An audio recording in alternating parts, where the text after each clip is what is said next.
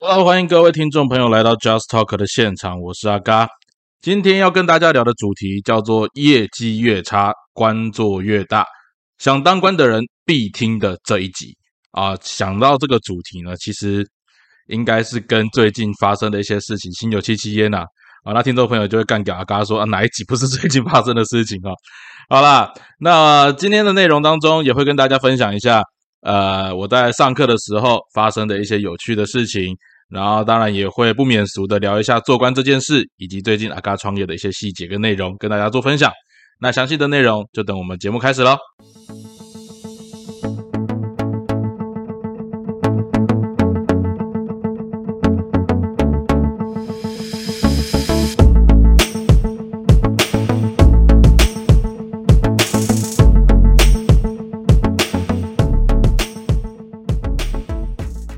那一开始哈，我们先来简单的聊一下，就是今天这一集的主题，其实我应该是上礼拜就想录了啦，哈，但是阿嘎上礼拜就是后续跟国外无微博，你知道创业过程当中就是不免俗的要去跟一些人哈拉 social 了哈，那哈拉搜求的结果答案就是 nothing，答案就是 nothing，哦，其实哦，阿嘎最近创业其实真的是挫折感蛮大的啦，哦，蛮多事情其实怎么做都有点怎么不顺。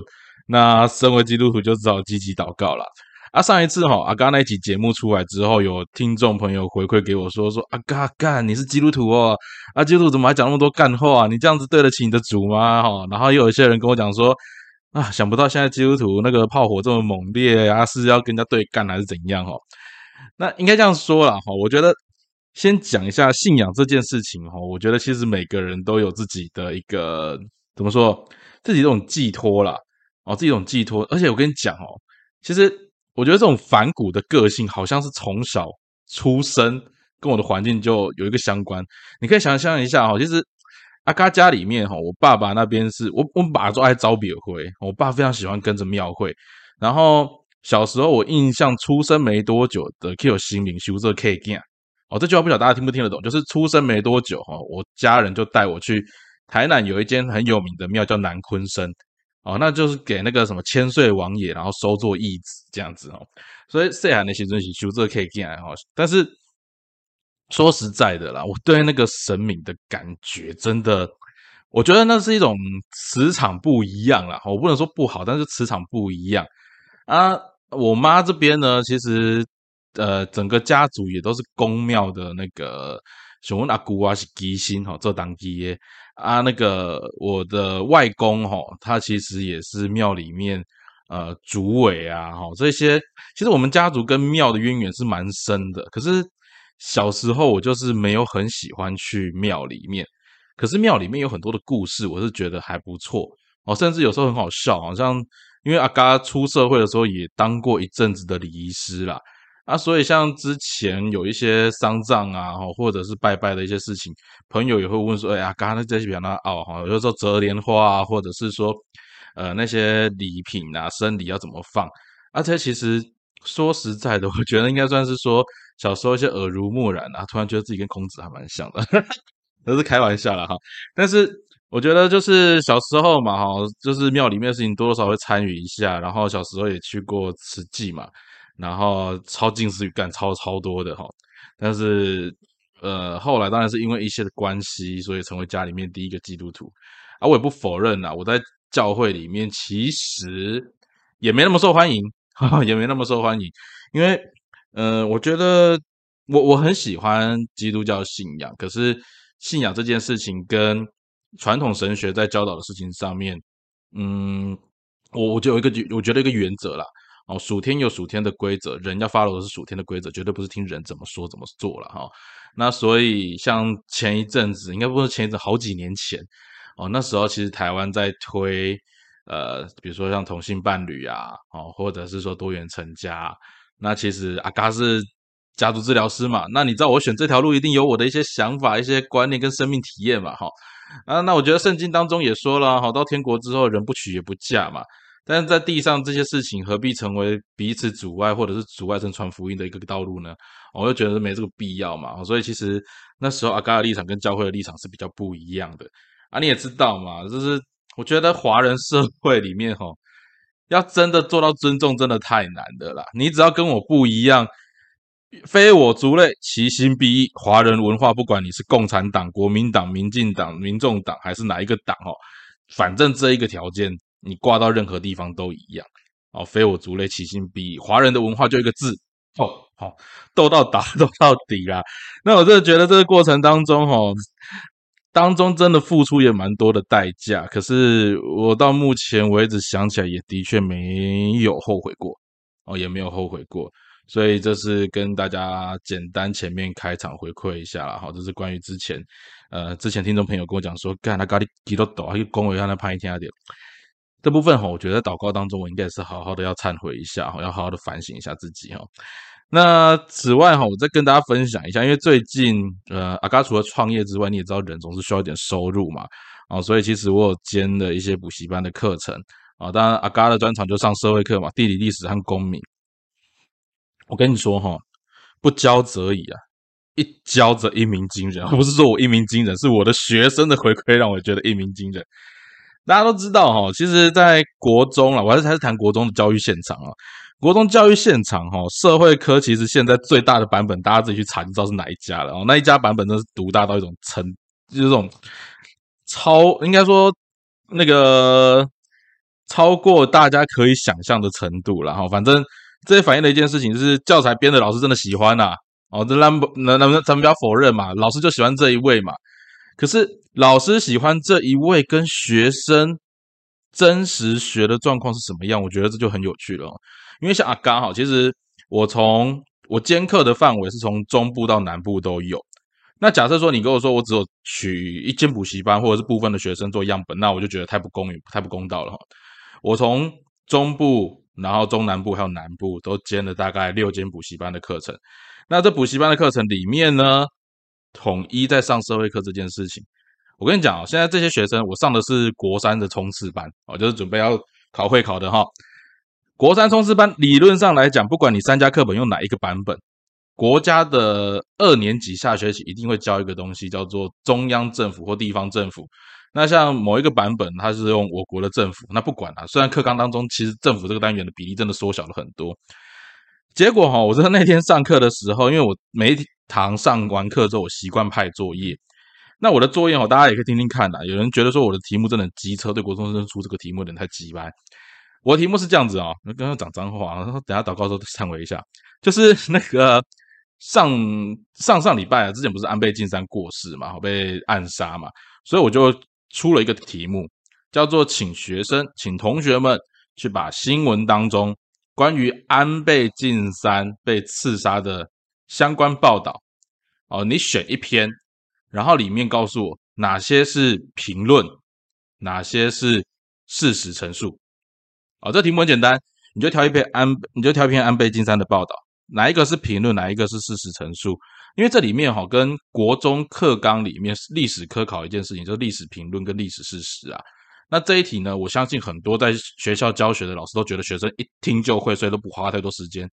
其实我跟你讲，学生大部分真的都不会，哦，学生大部分真的都不会。好，那我在题目里面还埋了一个。梗啊！但是我觉得这对现在国中生来讲，不知道是不是太难了哈。我的这句话，大家各位听众朋友可以听听看啊。日本元首安倍晋三被刺杀身亡，中华民国降半旗，举国哀悼。这句话里面有没有听出语病在哪里？我再讲一次哈。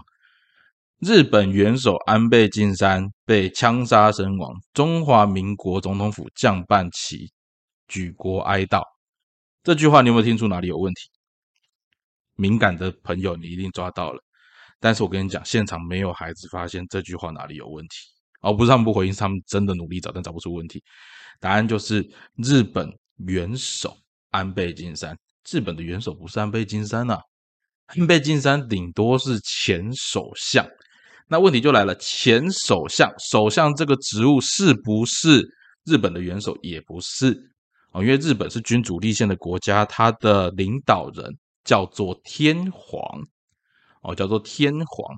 但是我后来意外发现了，干，原来台湾政治人物也搞错诶 台湾也有政治人物搞错。因为印象之前有一些那个安倍晋三死的时候啊，就是很多政治人物在发哀悼文，这跟风啊！我想说，干他妈的，安倍晋三活着的时候是跟台湾人有那么好吗？哦，但人家说他是安倍是跟台湾有史以来最友好的首相。哦，这地方我觉得他有他的道理在，因为毕竟从他的外祖父岸信介那时候跟那个蒋介石那时候关系就很好，所以他们挺中华民国这件事情，或挺台湾啊，你现在讲政治正确，挺台湾这件事情，是它有一个历史脉络存在的。可是从阿嘎的观点来讲，哦，其实我觉得这部分可能还可以再聊一集啊。但是我简单先讲哦，我觉得安倍晋三是近代日本近代史上，尤其二战之后，把国际关系操弄的最好的首相啊，至少到目前为止，他利用台湾的议题去跟中国叫板哦，或者是利用中国的议题来展现对台湾友好的形象。那不管怎么样，获利的都还是日本啊。这是安倍晋三，我觉得他。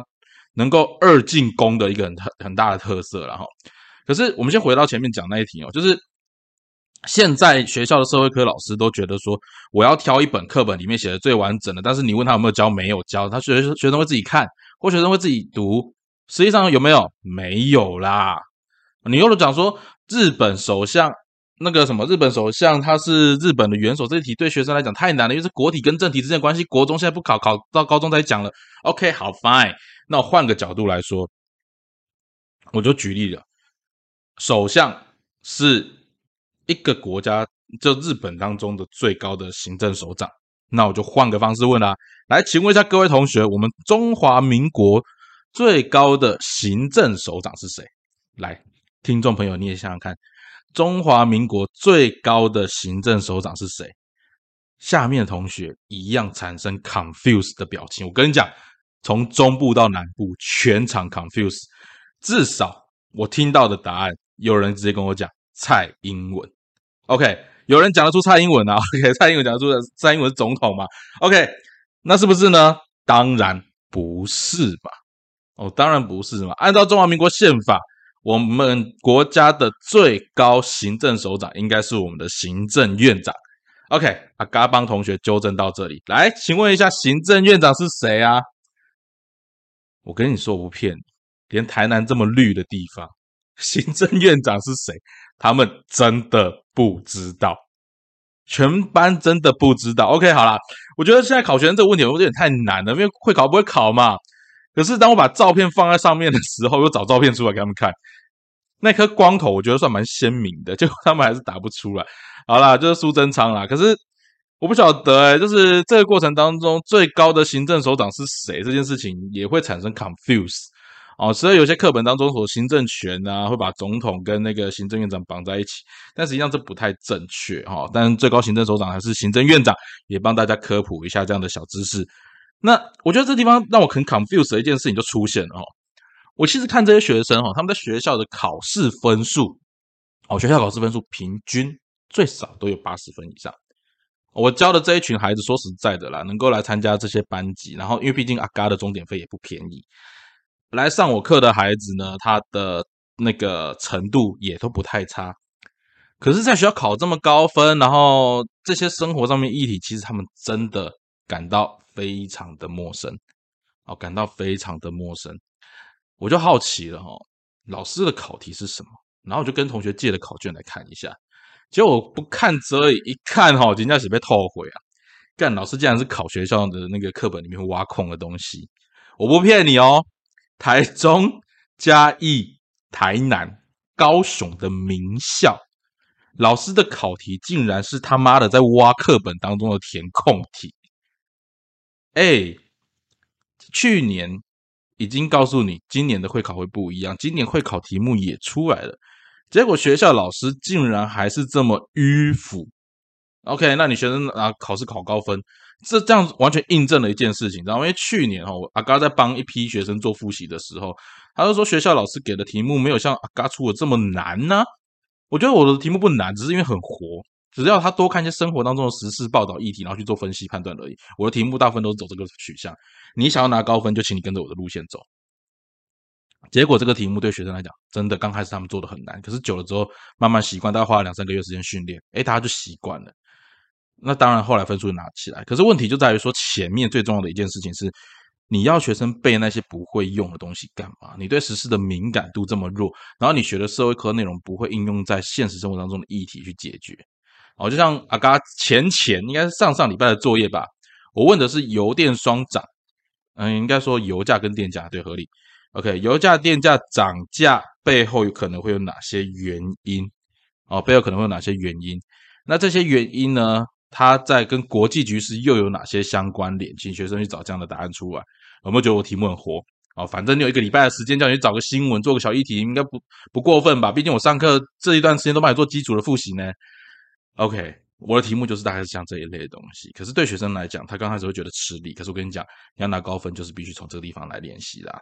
啊，那如果假设你对阿嘎的社会课有兴趣的同学哈，或者是听众朋友，你也有机会可以跟阿嘎私讯来聊一聊啊。反正我觉得这部分很有趣啦。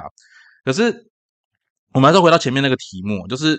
学校里面讲了这么多，以为学生会自己读，学生会自己看，实际上并没有啦。那老师你再继续混啊！我讲现实一点，老师你就继续混吧。那我说实在的哦，现在我觉得当老师，我我其实也认识一些老师，他们很用心在处理学校的考题，还有处理学生的学习知识。但是我说实在，这些因为他真的花很多力气，所以你能够这样做的是老师也不多，甚至这样的老师还被嫌。但是大部分，比如说大部分，尤其那些名校，真的觉得说，干他妈三家的奖励拿来用一用，学生分数就会考得好，很小，不科林哦，金价不科林哦，真的是，我觉得老师还是有自己的职业道德啦哦，你身为夫子呢哦，是不是？哦，古代人家说夫子嘛哦，传道授业解惑也啊，那他妈的，你传道授业你解不了惑，你当什么老师啊？我觉得这很现实啦，那那也不是说我教的多好。可是我真的觉得，你有没有从学生的角度出发？我们在当师培生，或我们这样在修教育学程的时候，都希望说我们可以成为一个百年树人，你知道吗？我们可以成为遮阳那个遮阳蔽荫，帮下一代，然后培养他们竞争力的一个一种使命感的职业，就是老师嘛。那结果现在他妈的老师怎么这么混呢？混成这种样子啊！一堆老师，我说实在的，老师会被诟病，也是因为一堆尸位素餐的老师在现场。那这的确是教育改革当中，我真的觉得好的老师我们要鼓励，但是不好的老师我们也给他，应该不是说不好的老师啊，力有未逮的老师，好不好？力有未逮，心有余而力不足的老师，我们要给他一个辅导啊，培养他的能力，或者是给他一个好的退场机制哦，不要用塑造仇恨的方式啊。我说实在，阿刚也就是讲这些东西，也不知道告告诉你讨厌老师啦。而在于说，我们要换个角度讲，看看老师的辛苦哦，因为毕竟现在的教学方式跟老师过去教了十几二十年的方法，真的有很大的落差啊。但是我讲到这边，我突然想到哈，我也认识一个十几二十年教学很久的老师，但他真的走得非常前面哦，就是在南部哈，屏东某一位老师。你如果你有听到这一集节目，你你要先注意到，我有在夸奖你哦，我是真的很佩服你哈，为了学校的那个教学研究。哦，不断的努力这个部分，阿嘎真的是很佩服了哈。那他们学校有兴趣的可以私讯来问我，我看他愿不愿意透露，跟大家做分享。OK，好，那延续刚刚前面讲到说安倍晋三这件事情哦，那我觉得安倍晋三这件事，我要往下延伸一个话题，就是我们今天第一个讲的就是台湾啊。我其实想要讲一件事情，就跟言论自由有关啊。哦，那其实，在阿嘎的节目里面就听到说，我有时候对政治啊，或者是对言论自由有一些不一样的批评跟反省。大家知道说，其实安倍晋三在台湾吵得沸沸扬扬，会说啊，他是对台湾最友好的日本前首相，还是怎样怎样的？我觉得每一个人在过世之后，你都可以给他不同的历史评价，甚至是你在他那个，你对于他有不同的角度去切入去看待，当然有好有坏。可是你们知道，其实安倍晋三，我这边不是要黑安倍哦，哦，但是重点是安倍晋三在日本其实是一个极具争议性的人物。哦，他是极具争议性的人物。我必须说了，每一个时代里面，哈，立场鲜明、大刀阔斧的政治人物，阿嘎其实都很尊重，而且我觉得我很敬佩这样子的人。也许我们立场不一样，但是我非常敬佩这样的政治人物。安倍晋三也是我非常敬重的政治人物。虽然他有些立场，我觉得我从我的角度来讲，我不是很能够认同，但是我非常敬佩他。为什么？因为我觉得在政治上面，敢把立场说清楚。敢把他想做什么事情讲清楚的政治人物太少了。你自己看一下台湾的政治人物，尤其像最近要那个台北市长选战，去听一下那几个候选人，他妈的打我！我目前听到为止，大概只有听到黄珊珊讲话稍微比较直接一点啊。你那是阿丢啊，还是那个谁，那个万能宝宝啊？我干，那个讲的话能听吗？大家散的跟什么一样？哦，你说中道理性靠腰嘞，谁会跟你中道理性啊？针对一个市长哦，或者一个政治人物的领导人，你对自己的想法，你对自己的施政理念，敢不敢勇敢的讲清楚这件事情？你他妈的都不敢的时候，你要下面的人干嘛？你要下面的人揣测，来去逢迎拍马。啊那第二啊别拜，那么第二哎卡里嘎里跟，我觉得这种政治人物真的很差劲。但是安倍晋三，我们回到讲一下安倍晋三。安倍晋三就是那种他很明确告诉你他要干嘛。我比如说像日本和平宪法嘛，从二战之后，其实说实在的，二战之后哈，很多国家的宪法、战后宪法都已经修改了好几轮。日本是我印象中至少我看到资料里面是至少我看到确定这一个连修宪都没有修宪的地方。哦，那日本政府宪日本和平宪法第九条里面关于它相关的自我防卫。机制，甚至它没有宣战权，这都是一个不完整国家的一种体现。那当然，它有一种那个政治跟时代脉络背景底下的一个需求。所以，日本的和平宪法这一块，一直它在日本民间都有很多的争议。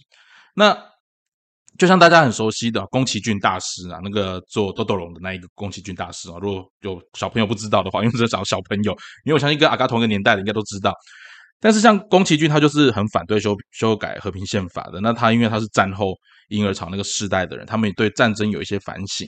那甚至是到目前为止，我认识的一些跟阿嘎同辈的一些日本朋友，他们对于战后的那一段时间，他们是真的带着很强烈的耻感哦尺度在看待这样的一个过程。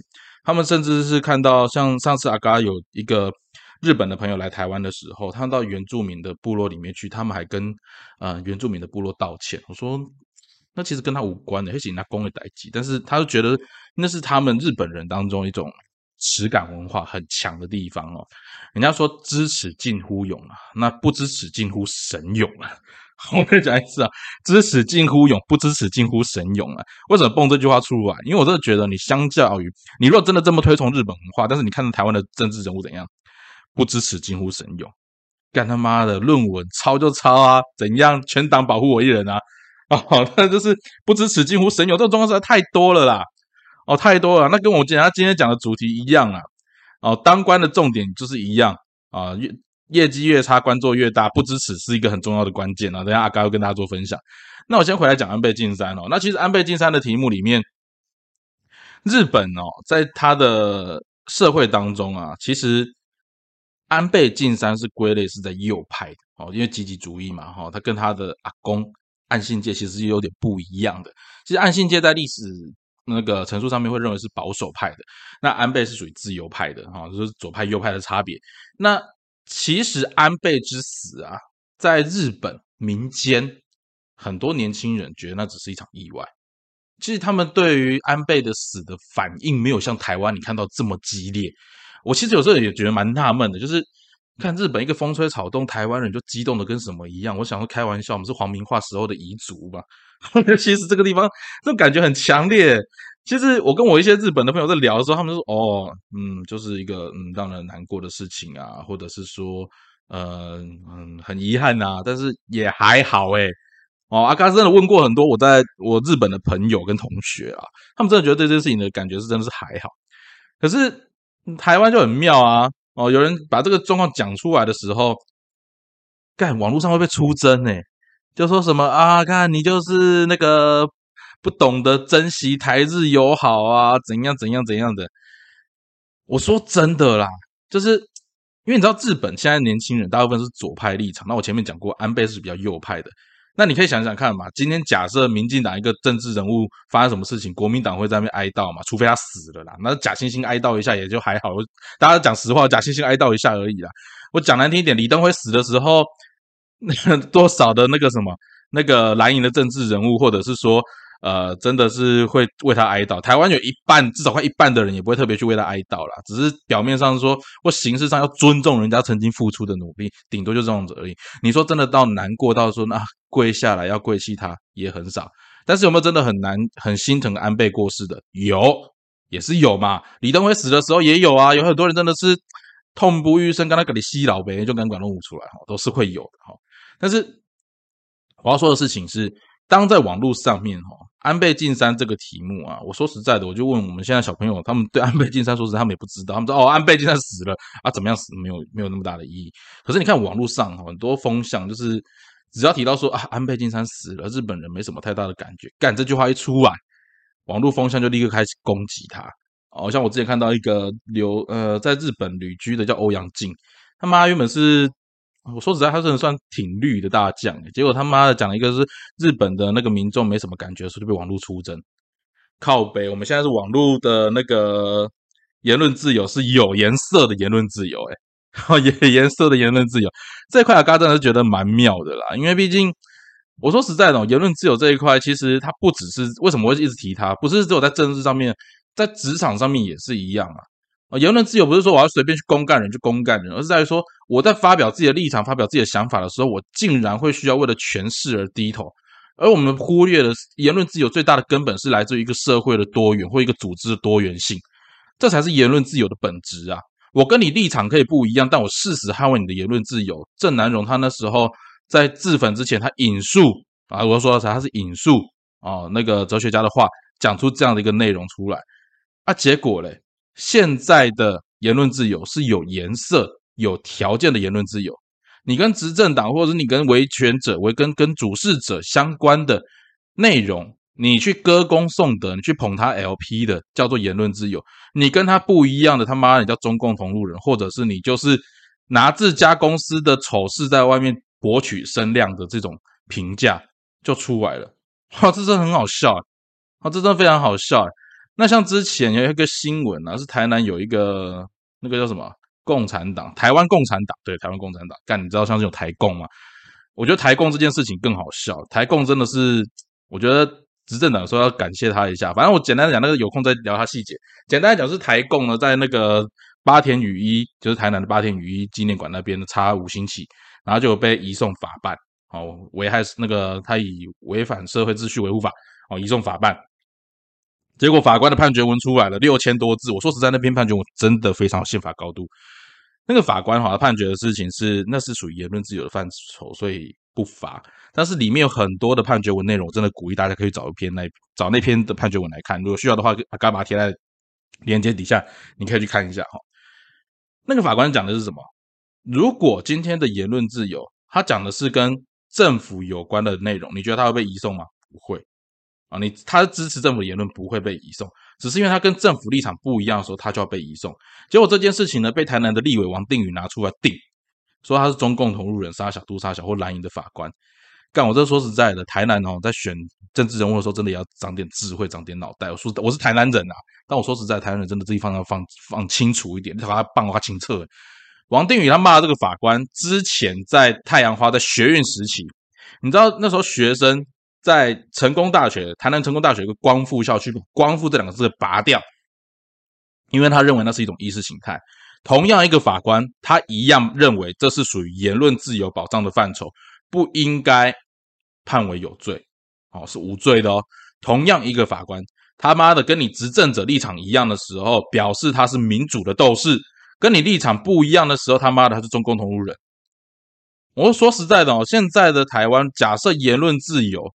是这么有条件的言论自由，那我觉得这跟共产党有什么不一样？我常常觉得我们台湾的言论自由真的是跟共产党没什么，快没有什么不一样的啦。然后差别只是在于说，共产党还不会立刻把你，呃，在台湾哈，执政者还不会立刻把你们声明给干掉，但共产党可能把你直接拘禁，哦，这样可能差别在这里。啊，那我觉得这延伸一样啊，在政在不管是政治还是到公司里面都一样。你在公司里面他妈的，你讲的跟中公司的走向走法方向一样的。啊，那你就是爱公司、爱护公司。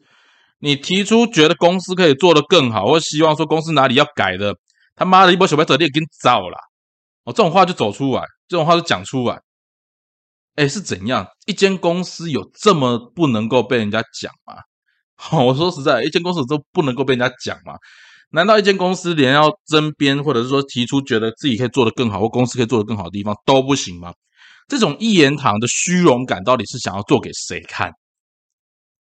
哦，但是这就切到我们今天的主题，这种虚荣感是要做给老板看的。哦，因为阿嘎切入今天很核心的一件事情，叫做业绩越差，官做越大。哦，越业绩越差，官做越大。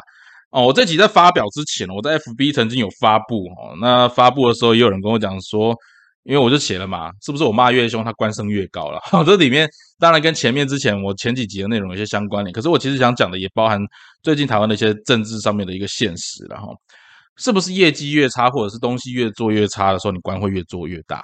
当然哦，不要忘了我前面曾经有讲过一集主题哈，叫做不要再骂你主管，先看看你老板。哦，不要再看你主管，先看呃，不要再看看呃，对，不要先不要再骂你主管，先看看你老板。一间公司或者一个政治哈，你都一定要搞清楚老板是谁呀？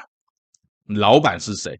我再举个之前的时事梗啊，就是我们在写研究论文的时候哈，老板那个同学曾经跟我们讲了一句话，同那个学长姐交代过一句话，在写论文的时候，你可以不尊重你爸妈，但你不能尊不尊重你老板，因为老板是让你过不过的很关键的一个人。一样的道理啊，哦，那我之前在 FB 上面说，干他妈的，我骂越凶，他官声越大。那下面就有人跟我讲说，那要不要阿嘎在节目里面多骂骂他，让 他官声大一点，他不要做官，他只要领薪水啊，钱加薪就好了哈。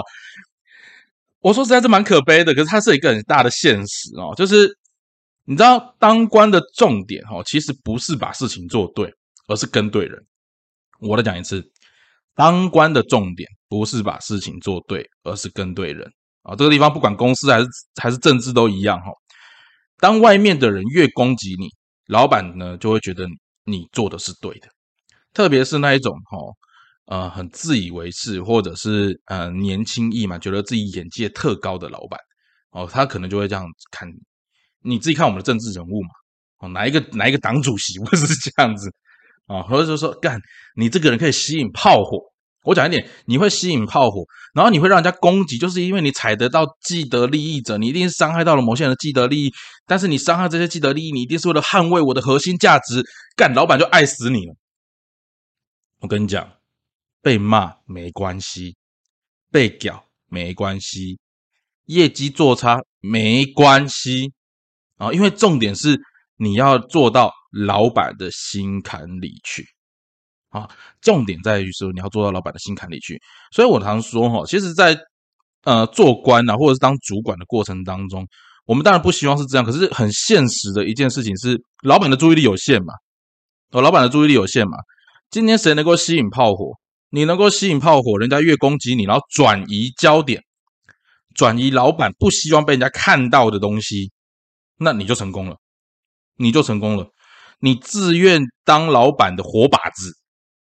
这个是在职场上面非常重要的技能，要会帮老板挡子弹，哦，要会帮老板挡子弹，哦，所以你做的再烂都没关系啦，只要你能够让老板看到你的价值，而且老板愿意认同你的价值就好。然后这里边哈，阿嘎也要跟大家分享一件事啊，在这个逻辑底下，你要想想看哦，你要服务的对象到底是谁？你会说政治人物，或者是说我们的官员要服务的是老百姓啊？No，不对，政治人物要服务的是他的老板，是他老板。他的老板不是老百姓，不是我们，是给他官位的人。为什么？因为跟他直接利益相关的是这些人。我今天 A 职务，我只要让老板喜欢我，我在 A 职务不能做下去，老板会帮我安排 B 职务、C 职务啊。只要他的权位能够掌握得住就好。而这个地方在职场上面也一样，你会看到公司吼，很多公司里面会拉帮结派，哦，这是谁的人？这是谁的人？这是谁的人？上面的人哪管公司真正发展要怎样？你会说啊，那个什么没有井、没有水的井，和尚都会没水喝啊！他妈的，那是老板的事情，那是老板的事情，好不好？你真的觉得老板找你来是要做事情的吗？老板当然这么想嘛。可是政治现实或职场的现实是什么？井水是老板的事情。井水是老板的事情，要挖井 要不要挖井，那些都是老板要去想的东西。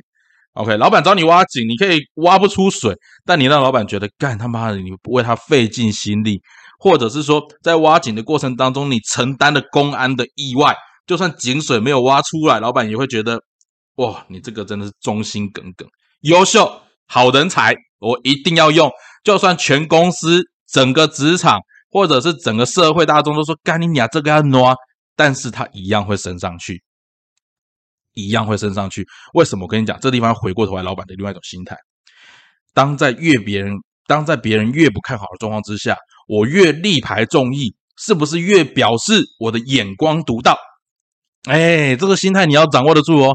当我的当我老板能够力排众议，保荐一个大家都不看好的人，他他妈的他业绩做出来，或者只要做出成功的状况之下，他是不是就老板就证明了，干你鸟，我眼光真的不错，是不是这样子？啊，是不是这样子？所以其实这过程当中，然后再加上哈，如果你是把一个已经烂到不能再烂的职位，你去把它转移过来，哦，让某一些人能够坐在这个位置上，我讲难听一点，坐在一个已经烂到不能再烂的位置，他如果还做不起来，或者是连成长一点点都做不到，那我也觉得这是厉害了啦，这真的才是厉害了。能够乘着风口往上飞是基本款啊！如果有一只猪重到连坐在风口上，那个风口都还会为此破掉、倒掉，或者是风就收掉的话，那我也觉得这只猪真的是很有影响力。这只猪也真的很有影响力。那所以我们回到现实哈，我们常常在职场，尤其是对啊，刚才那个对听众朋友哈，尤其是你刚出社会的一些新鲜人，或者是你在看待政治人物的时候，我要先讲一件事：你在看待政治人物跟看待你的职场都一样。你不要觉得那些当官的或那些当主管的，他们真的为的是为了公司或为了政府、为了人民在着想，不是的。大部分我不是说绝对，但是大部分真的都只是为了自己的升迁来着想。大部分真的 focus 的对象都是谁给我权力，谁给我关注，我只服务他。好，我只服务他。所以阿嘎小时候，应该不是说小时候，我在大学的时候，老师曾经跟我讲过一句话嘛。阿，刚你的想法很好，但是你要先坐到那个位置。我说为什么一定要坐到那个位置？因为坐到位置，你有权之后，才会有人帮你做事。哎，关键来了，你要有权之后，才会有人帮你做事。